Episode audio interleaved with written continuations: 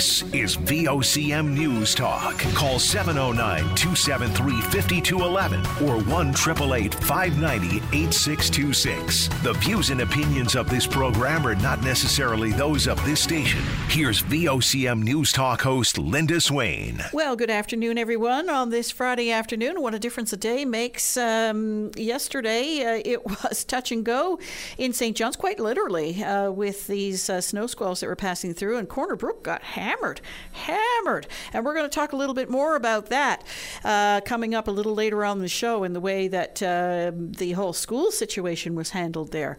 Uh, but for now, we have uh, a bit of breaking news for you. Uh, the RNC have made a number of arrests following a series of troubling robberies and attacks in Mount Pearl that police believe are random, however, linked.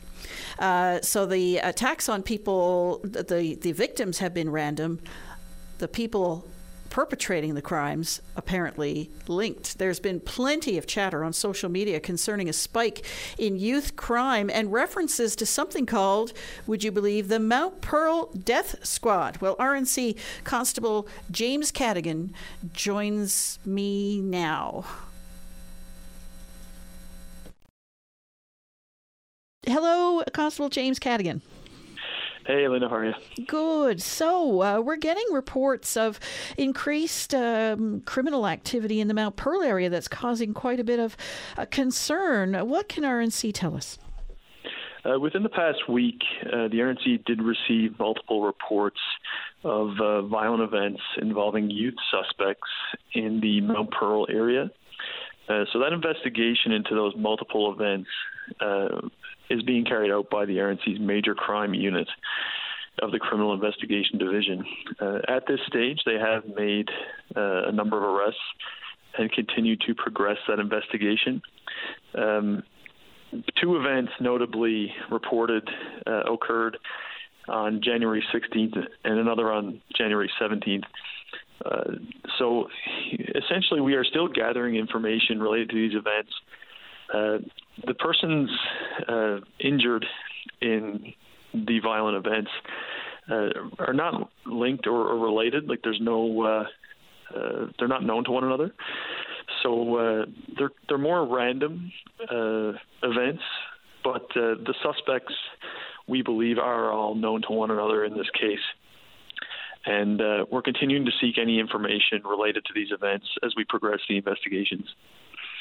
So these are a little more troubling when they when they're random in nature. I mean, all crime is troubling, but um, you know when it's random in nature and people are actually getting injured. Yeah, certainly. And you're dealing with youth uh, incidents, uh, you know, of course, we have to protect the privacy of the youth, and uh, you know, we can't post photographs uh, publicly or anything like that. So uh, the investigators are uh, currently still gathering information, both uh, video evidence, uh, you know, carrying out interviews and so on. And uh, as I've said, they've made uh, multiple arrests at this stage and continue to uh, seek further action in connection with these events. Is the RNC able to comment on, uh, you know, suggestions that this might be a little more uh, organized? Uh, we are hearing a name called the Mount Pearl Death Squad.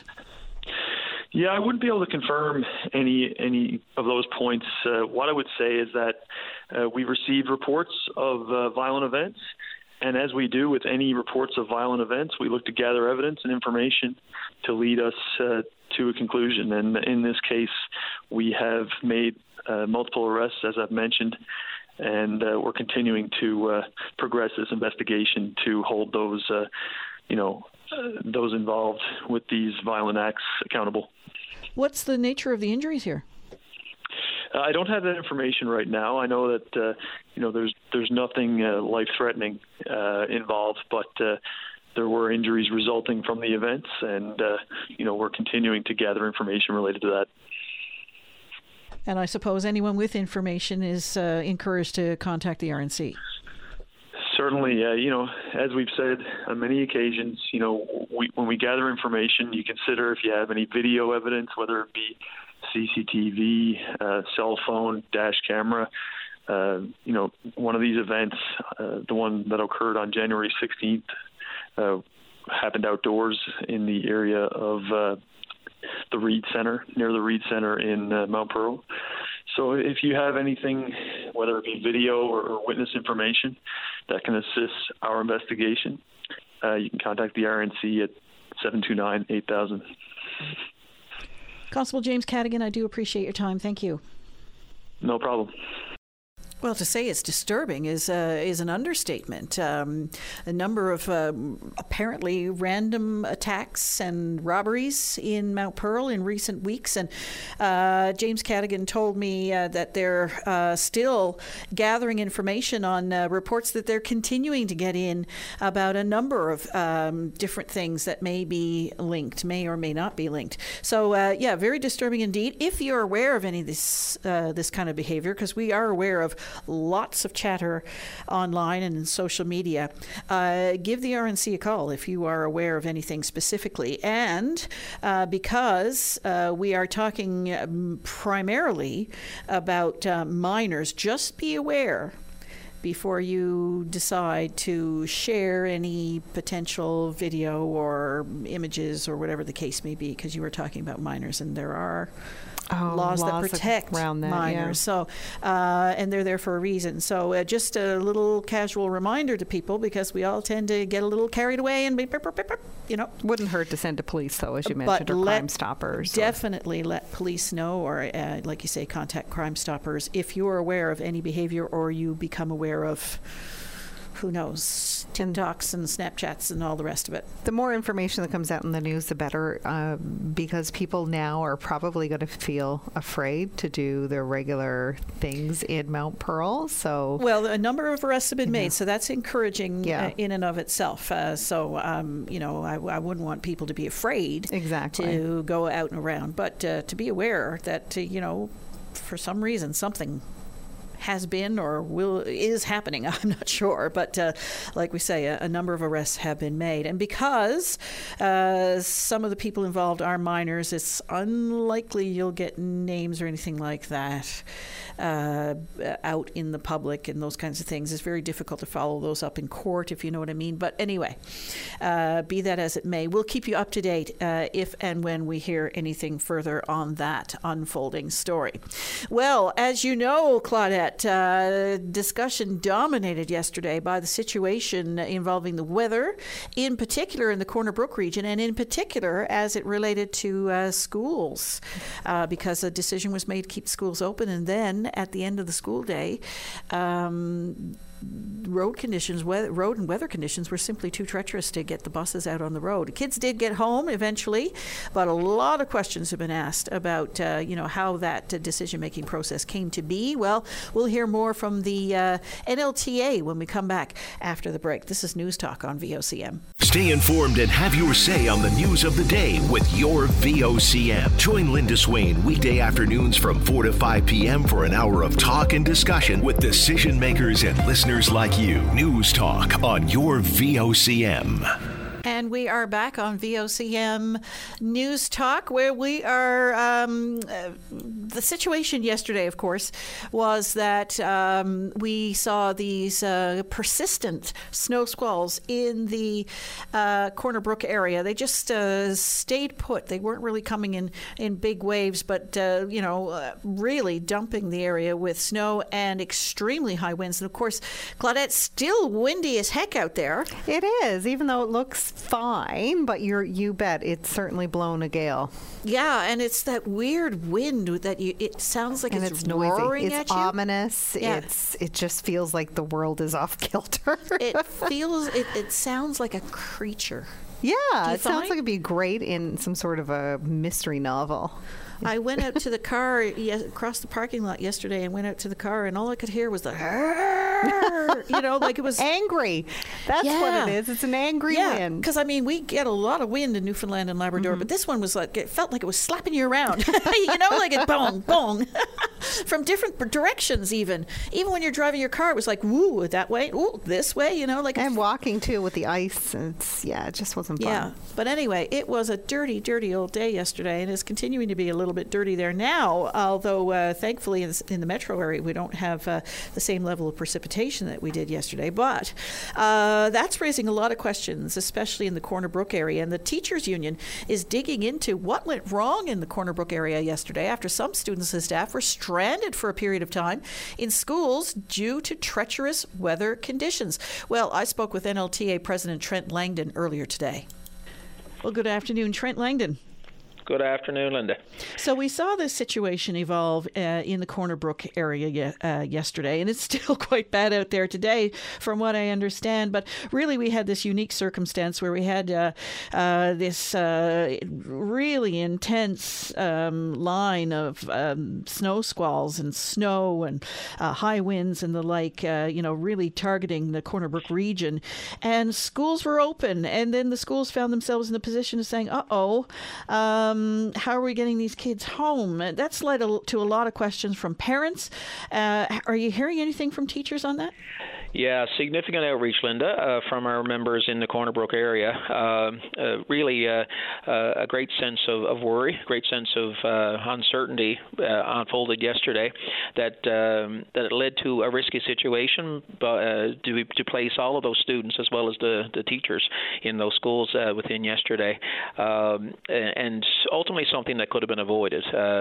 you know, we have difficulty understanding how this kind of weather event that was anticipated uh, on multiple fronts uh, of this severity uh, could have been unanticipated. It was it was it was anticipated, um, and we've always been advocates of erring on the side of caution. I know fully that instructional time is important and having children in schools, but uh, in the end, um, erring on the side of caution, especially on days like this where it's really gray what, how it's going to play out. In a perfect world, nothing would have happened, but uh, the worst case scenario um, evolved and developed yesterday, and we found schools in some pretty risky situations. So, what were you know some of the scenarios? Did uh, teachers have to stay back and uh, keep an eye on kids for an extended period? What I'm hearing, and again, this is anecdotal, so I, uh, you know, you're certainly in a better position to speak directly with the employer. But what I'm hearing uh, anecdotally is that um, the way it all played out depended on the school, and uh, we had situations where you, you can imagine you, may have hundreds of children in a building, and you've got to make individual contact with all those homes, uh, trying to find ways to to to develop a, an evacuation ultimately plan of getting all these children home in a, in a weather event. Uh, and as many people think, you know, when you think of an office and you might close for the day, uh, everyone's an adult. You you get them home. People leave according to their comfort zones, uh, lesser numbers. But if you put, just say for example, in Corner Brook, you put 700 people in in the civic center, and you got to evacuate all of them and getting get them home during a weather event. Very unnerving. And when you're talking younger kids, you're talking kids with special needs. You're talking you know, even uh, some of our older teens that might be struggling with anxiety and so on. Uh, what I'm hearing from our members it was a very unnerving day, and the uncertainty of how it was going to play out. Our, uh, many of our members didn't know if they could be uh, there into the into late hours of the night or even overnight. And our schools aren't aren't equipped to uh, to service that type of situation, uh, just in terms of uh, you know uh, sleeping accommodations or in terms of even food and so on. So uh, we we really do feel that this this could have been avoided with with the proper decision to err on the side of caution and just not open yesterday. Uh, yeah, we were getting reports of you know children in the classroom crying and everything, and yeah, and yeah. teachers being put in the position of trying to explain a scenario that probably they had no, you know, input on, if you know what I'm saying. So right, right. Was this symptomatic? Do you think of uh, maybe the new structure of the school system now that it's been moved to the department? I would imagine when these things happen, you know, administration will make a phone call and say, uh, "We think we should close the schools." Do you know how any of that played out? Right. So our, our job now, it started yesterday actually. A lot of phone calls are being made, meetings are being held with the employer to say, okay, look, how did this all unfold? And um, you know, our, our call right now is to have this thoroughly investigated. This is this is a significant incident. Uh, hundreds and hundreds of families were impacted. Uh, many teachers were impacted, and what people don't realize too is, you know, our teachers had their own families that uh, they had to try and find ways to get them home, and colleagues were stepping in for colleagues to help out. And but we do need to have this incident investigated. There needs to be full transparency on the part of the employer um, with a report back. I think that's owed to the families. I think it's owed to uh, the teachers, and there needs to be accountability here. Uh, we we know full well, you know, uh, with regards to forecasting the weather, it's not a perfect science, but it's 2024. There's enough technological means. Um, there's enough history in this province to know that uh, the weather is unpredictable at best. But this was certainly an, anticipated, and uh, uh, you know, if we were talking a full-fledged blizzard where there was extended wind or high winds and extended snowfall accumulation over a long period of time, that's dangerous. But this, in some ways, is is a little bit more difficult because it was it was um, uh, it was sporadic, and you didn't know when there was going to be whiteouts, and it just kind of came upon you. And so that's even more worrisome in some degree. So, and, and again, you know, we, we're talking about schools here uh, that uh, are not like office buildings, like I'd said. So it's uh, it was the unpredictability through the day um, that a lot of our staff felt as if even when the day started and it started to get bad, could the call have been made at that time versus uh, waiting too long and then being forced into a very difficult situation. So the union will be uh, getting to the bottom of that. Uh, is the first uh, line of contact then the department? First line, yeah, was it's as you know uh, to go back to your previous question. Uh, so NLESD is no longer; it's now NL Schools, which is a part of government, and so government is our contact now. But it's the it's the uh, the section NL Schools with which is the primary focus. Uh, but but ultimately, um, we were uh, uh, guaranteed when all of this took place that NLESD would would dissolve into government, um, that there would be no change to service, no change to any major structures. I got no reason to think that um, that's related to that. Uh, but at the same time, there there were uh, there were mistakes making here made here. Bottom line, there was a mistake made to open yesterday. There needs to be the, the incident needs to be investigated. Hundreds of family were, families yesterday.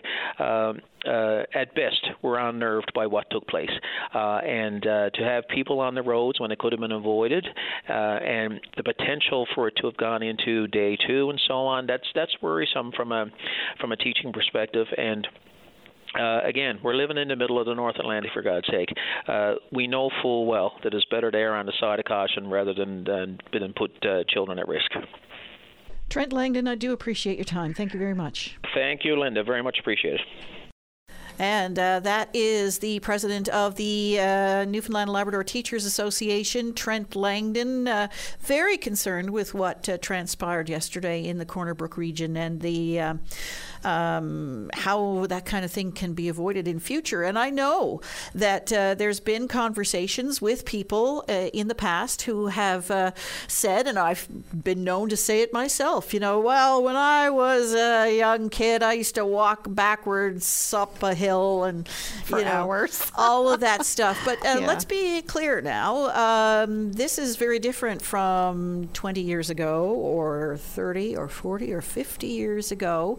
Uh, traffic very high, uh, a lot of traffic moving very quickly, um, multi lane traffic, uh, Newfoundland and Labrador, long distances over highways that may not may or may not be uh, you know plowed right to the pavement, if you know what I'm saying. Uh, uh, twisting, turning roads, up and down hills, all of those hazards and dangers. And as soon as road conditions become problematic, and of course they don't put plows out when there's tons of uh, uh, vehicles on the road. Yes, they do, but you know what I'm saying. It's easier to get roads cleared when the less traffic there is. Uh, so, you know, we saw that during Snowmageddon. They took traffic off the roads so they could concentrate on getting those roads cleared. So, a lot of factors go into making these kinds of decisions, and it's not the same as it used to be. And, uh, you know, if you're putting your child on a bus and they got to go up over the highway or up over that ridge or down over that hill or in around the bowl of har- the harbor near the water, uh, you're thinking about those things uh, a lot. So, um, uh, anyway, it's it's a serious issue, and it's going to generate, I think, a lot more conversation in the days ahead. And you will see more decisions that err on that side of caution. We've seen it many times in the past. Why it didn't occur in this particular circumstance, I'm not sure. But of course, you know, when they do err on the side of caution, then. Um, you've got everybody complaining. Why did they shut down the schools? Yeah, So I had to go so to work. hard. Now I have to find childcare. you know, I get it. I've I- lived it's it. a complex, you know, I, I do not envy the people that have to make the decisions, and I know they're only based on the information that's available at the time. And as you know, the weather changes all the time. So how do you, you make that Mm-hmm. decision? And uh, you know, let's be clear: school board administration uh, administrators, um, maybe some of them are, but they're not meteorologists, Right, They're and just Mm-hmm. going according to the latest forecasts from what they, and you know, it's all just a crapshoot, really. Yeah, and of course you can get your um, source from a multitude of different places. So, who is the person that you should go to when it comes to making those kind of decisions? It must be so hard to pick the team to make the decisions Yeah. and then follow suit, and then have to deal with the uh, the outfall. fallout and there's going to be Fallout, yeah. no matter what you do no You're matter right, yeah. which way you you make a decision you're going to get it um, so it's it's not easy I ha- I do have a lot of sympathy but uh, yesterday's situation I suppose was a worst case scenario for Right. a lot of uh, the decision makers so um, I would expect that there's going to be you know um, If a lot more lessons caution shown Yeah, lessons learned, and it'll be interesting to know what they take out of it. You know, the uh, used to call them postmortem, but the debriefs after what Yeah. what comes from those. Yeah, for sure. Interesting indeed. Well, we're up to news time now with VOCM's Noah Shepard. Stay tuned. We're going to hear from Mount Pearl Mayor Dave Aker about uh, some of the goings on in that particular city uh, coming up uh, right after this. Your voice in Newfoundland and Labrador's biggest conversation. If you want to know what's happening in your province, tune in to Open Line every day. Have your say weekday morning starting at 9 a.m. on Open Line with Paddy Daly on your VOCM. And we are back. Well, off the top of the show, of course, we talked about uh, this uh, number of arrests that RNC have made in uh, connection with a series of uh, robberies and attacks in Mount Pearl that police believe are random in nature, but uh, being perpetrated by um, uh, people who are linked to each other. Um, there was at least one attack outside the Reid Center on January 16th, and RNC are looking for possible witness accounts or um, video or surveillance footage from that particular event. Another one reported on January 17th, and others besides that RNC are uh, getting reports on dating back uh, a number of days. Um, uh, it's troubling indeed, and we wanted to know what uh, Mount Pearl Mayor Dave Aker had to say about it. Well, VOCM's Richard Duggan uh, reached out to him and uh, spoke with him just a few uh, minutes ago. Yeah, well, the circumstances that um, that we refer to that we see posted on Facebook, you know, are very rattling. I think to all of our residents, and as community leaders, we're very concerned about it. Uh, the primary focus of the city uh, in incidents like this is our safety, and we want to make sure that you know ultimately um, those that are behind all this, if that's investigated by the right authorities, uh, we want to put a stop to it because we want to make sure the community continues to be safe again. Um, so at this moment, I understand the RNC are, are in the midst of an investigation. Um, you know, they, they'll comment in terms of the status. There are, from what I understand, there are youth involved. Um, and I also know too that uh, you know one of the people that was injured. Uh, I know our city staff came to that person's help and help when that occurred. Um, so we're glad to support the community, primarily to support the RNC. But there are youth involved, and I guess there's going to have to be uh, a little bit of stick handling there around the uh, you know the right to privacy and the like. But we're glad the RNC are on top of it, and uh, we're glad this action being taken. Uh, you mentioned that that city staff uh, helped out one of the people who were injured. Uh, in what way did they help out? Well, I understand that uh, one of our staff members came upon um, circumstances after an attack and basically assisted that individual to uh, get them in a safer place. Uh, this would be in our Parks and Recreation uh, uh, programming area, and uh, you know, at the same time, we're glad now that's being referred to the RNC for inve- investigation. But I would caution, you know, for everybody involved, especially parents, reach out to your children, find out what's going on, and make sure, you know, if there's any danger that they're in, report it immediately to the RNC so it can be investigated. We put a stop to it sooner rather than later. What would your message be to any residents who are, are feeling uneasy upon hearing this news? Well, we'd like to think it's an exception, but we can't take that for granted. So we're not going to make any assumptions about uh, about people's safety until this investigation is over. Be cautious. Um, and make sure that uh, you know when you're out and about uh, that you're hanging around with your friends, you're doing the right things, and just please ensure that you're not part of what's going on here. Those people that are uh, involved in this uh, this this group or squad, uh, they'll be taken to task, and uh, hopefully the authorities will uh, get it to, to such a place that the lessons will be learned, and uh, we can ultimately put an end to it. there's no there's no room within the community for any of this types of this type of behavior, and we're all working together to support each other to put an end to it. And that's uh, Mount Pearl Mayor Dave Aker. And when he was refer- referring uh, to this group or this squad, there's been uh, a lot of references on social media to a so called Mount Pearl Death Squad. Now, the RNC wouldn't really address that aspect of it, but they do say that the people um, who, um, the suspects in these particular types of cases, um, uh, appear to be linked to each other, um, uh, even though the victims uh, are not.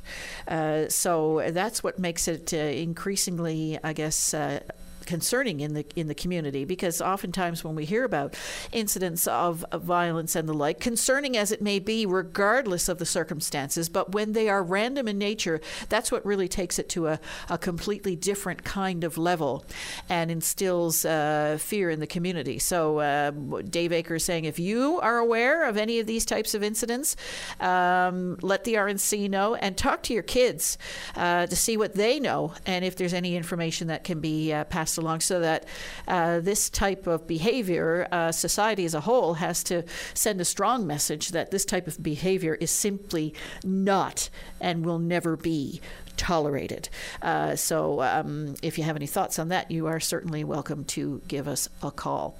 Well, the province's largest public sector union meeting next week with government officials to discuss the continued shortage of social workers in Newfoundland and Labrador. NAPE President Jerry Earle joins me now and NAPE has raised this numerous times over the last number of years, is uh, the uh, critical shortage of social workers. Uh, what's the latest on that?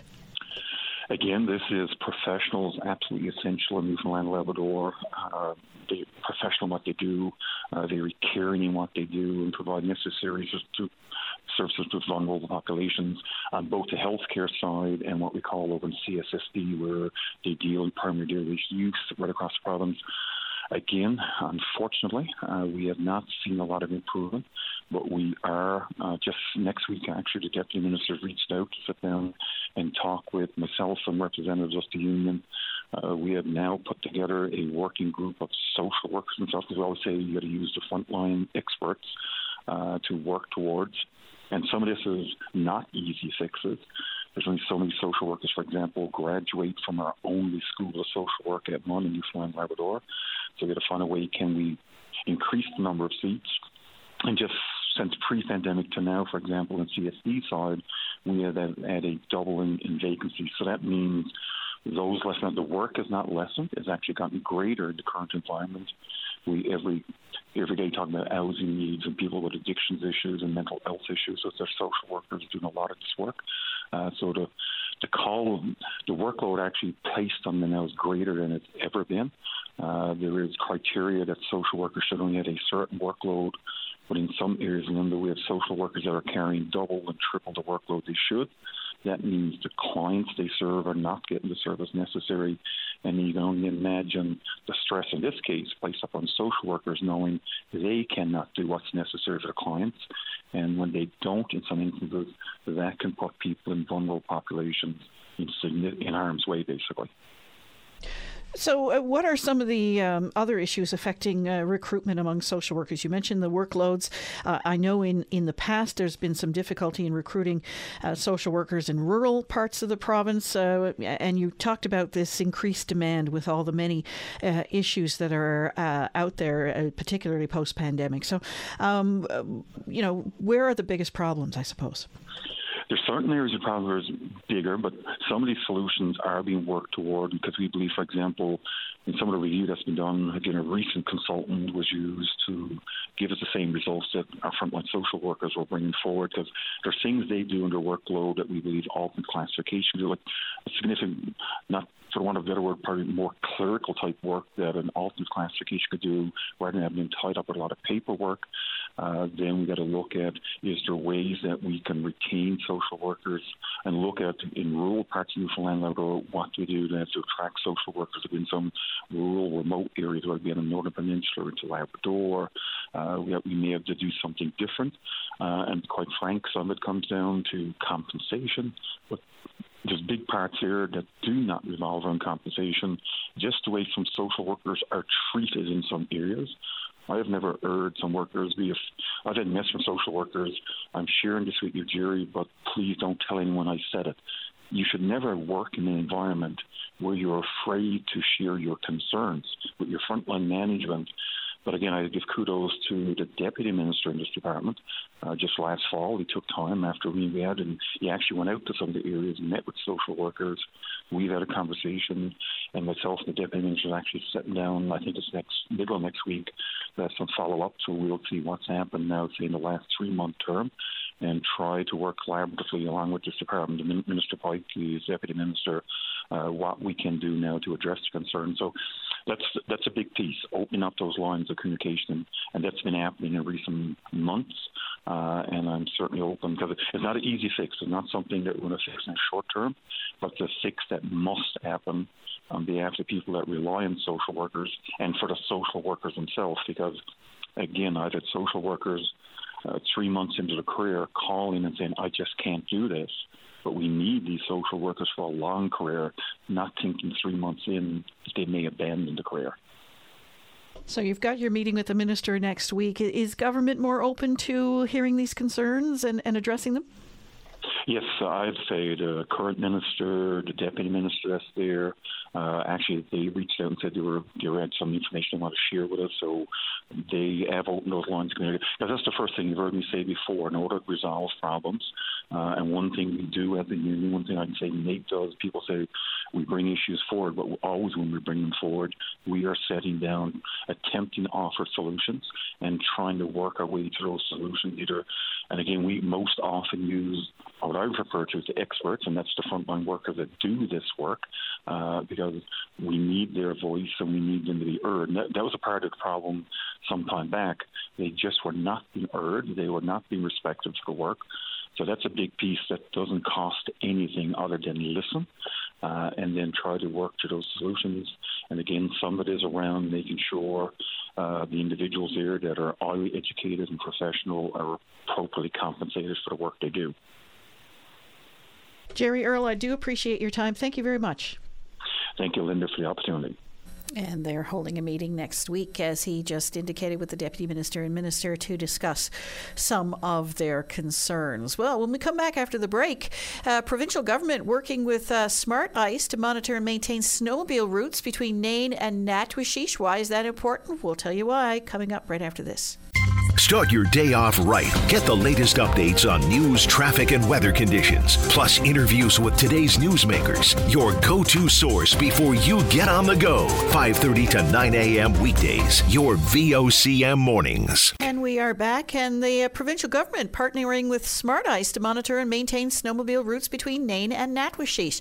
Through a combination of technology and local knowledge and observations, Smart Ice provides the latest information possible to help travelers plan their routes, whether it's a quick trip or a lengthy journey over the ice. Well, manager of Nunatsiavut operations, Rex Holwell, joins me now from Nain. So, uh, tell us a little bit about this new partnership now uh, with uh, Smart Ice. Yes, so Smart Ice, we have partnered with the province um, in the sense that the province was taking care of the winter trails between. Um, it, it, takes care of the winter trails between Nain and Happy Valley Goose Bay, um, but the portion that we have partnered with them is a portion that. Uh, the winter trail in um, on the sea ice that goes from Nain to Natuashish. Right, because Smart Ice is all about, uh, you know, providing, I guess, up to the minute um, sort of assessments of the ice conditions. Yes. I wouldn't say up to the minute, but, but we, we do real time ice monitoring when we're out on the sea ice, and then when we come back to the communities, that's when um, we put the information out for the community members to see and, and to disseminate and to make informed decisions with our with our data for them to you know make safe decisions while they're traveling on the sea ice. So, what kind of a difference will this make? it it it the difference is that instead of um, Smart Ice doing our own thing what we were doing last year, and then the Winter Trails doing their own thing last year. This year, it, it, it just makes sense for us to make a partnership because the Winter Trails last year was was a separate entity, and Smart Ice was a separate entity, and really, it's just a natural progression that Smart Ice um, take over takes over this this winter trails because it, it it's something in the line that we do anyway. The winter trails is meant to um, you know to have a have a safe, visible trail between here and that, which is when people are traveling on the sea ice. And Smart Ice does the same thing with the ice thickness. You know, maybe here to Natuashish or anywhere else people travel on snowmobile. So it's just a natural partnership um, with discussions with the Winter Trails and the other providers who are doing it that it delved into a partnership between us and the province because it was two very similar uh, jobs uh, being done by two separate entities. But with the partnership, um, we kind of can meld the two similar jobs into one. How do you typically collect your uh, data, your information? When we travel on the sea ice, you know, Smart Ice, we, we have a few tools that, that we use before we actually travel on the sea ice. You know, um, we use satellite technology. We, you know, we talk to people who have been out early on the ice, and we get information from from them. Um, and then, you know, we actually go out on the ice, and and a lot of the when we go out on the ice, our operators, we use traditional knowledge, you know, um, and and we gather these three or four different pieces of information and to make an informed decision before we go the, on the ice. So then, when we're out on the ice, um, when we're when we're traveling along with the snowmobile, what we are towing behind is called a smart communic.